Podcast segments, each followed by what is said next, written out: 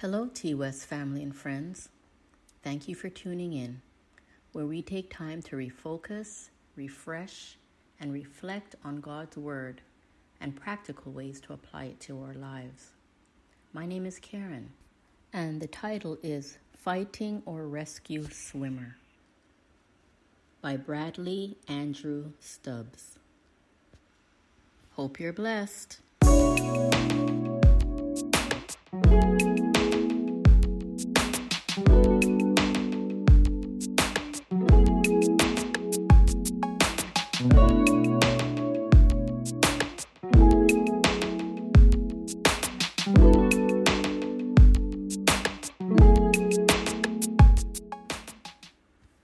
Us pray. Heavenly Father, we are asking again for your presence to be with us on this message. We want to get to know you. Teach us something about yourself in your word and help us to grow in and through Christ Jesus today. One of my all time favorite movies is The Guardian. The whole movie follows a class of recruits on their journey into the United States Coast Guard. They met their instructor early on in the movie and are in for quite a treat. The instructor of the class was a famous rescue swimmer himself. His main role as a rescue swimmer was to dive into rough waters and save those drowning in the ocean or stuck on a sinking ship. This is an incredibly dangerous job, even life threatening. He would have to walk through fires, move barriers, and dive deep into the ocean to save people. One thing he told the recruits early on was that if you want to be in the United States Coast Guard, you have to be willing to save people who do not want to be saved. Whether that person wants to be saved or not, their job was to do everything in their power to save them. In real life, when the rescue swimmers attempt to save people stranded in the ocean, many of those needing rescue fight with the rescuers, push them under the water, or refuse to move. We may think to ourselves, how could this ever happen? Why would these people not want to be saved? I think there are several reasons for this. People are scared, they feel like no one can save them, they feel like they are better off not being saved, or they are too prideful to allow someone else to help them. The sad reality is that people do not respond like this in only their physical lives, but they also respond this way in their spiritual lives.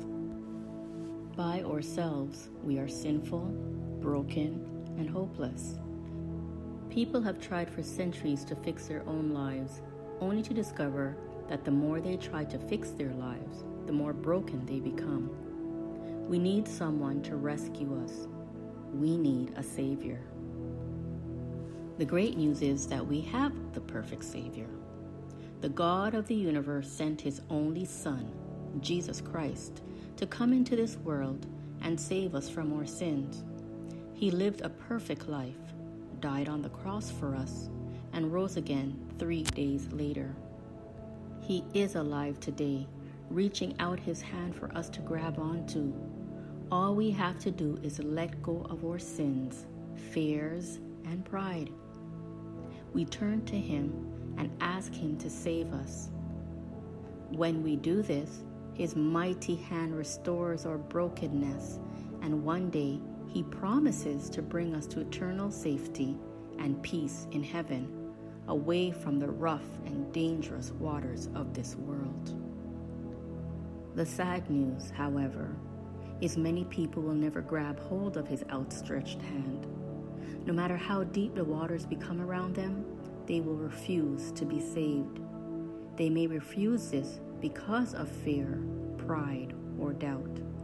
They believe they are not worthy to be saved, or they still believe the lie that they can fix all their problems on their own. When the storm ends for these people, instead of arriving in a perfect, peaceful place, a new storm in their lives will begin. The truth, however, is that if you are still living, the Savior's hand is still outstretched for you, No matter how many times you have pushed him away, ignored him, and tried to handle things on your own, he is still swimming after you. All you have to do is let go and let the Savior of the world rescue you and save you from all your sins. As soon as you give your life to Him, a new life in you will begin. The Savior has arrived. Now it is your turn to allow yourself to be saved. Are you willing to let the Savior rescue you? Why don't you ask Him to come into your life today and thank Him for forgiving your sins and ask Him to direct your life from this day forward? The following is a suggested prayer Lord Jesus, I want to know you personally. Thank you for dying on the cross for my sins. I open the door of my life to you and ask you to come in as my Savior and Lord. Take control of my life. Thank you for forgiving my sins and giving me eternal life.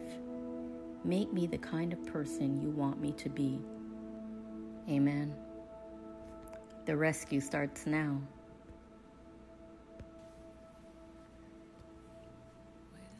Thank you for again tuning in, where we take time to refocus, refresh, and reflect. Before you go, let's meditate on this song. Part the waters, and I need thee every hour by Selah. Let's pray. Psalms 144, verse 7 says, Stretch out your hand from on high, rescue me, and deliver me from the many waters, from the hand of foreigners. And so, Lord, we come to you knowing that you are able to rescue us. And we thank you that you're willing to rescue us. Remind us that we can always call upon you. You said to call upon you in the time of need, and you will be there. You will answer. We claim this promise and so many more in your word, Lord. In Jesus' name I pray. Amen.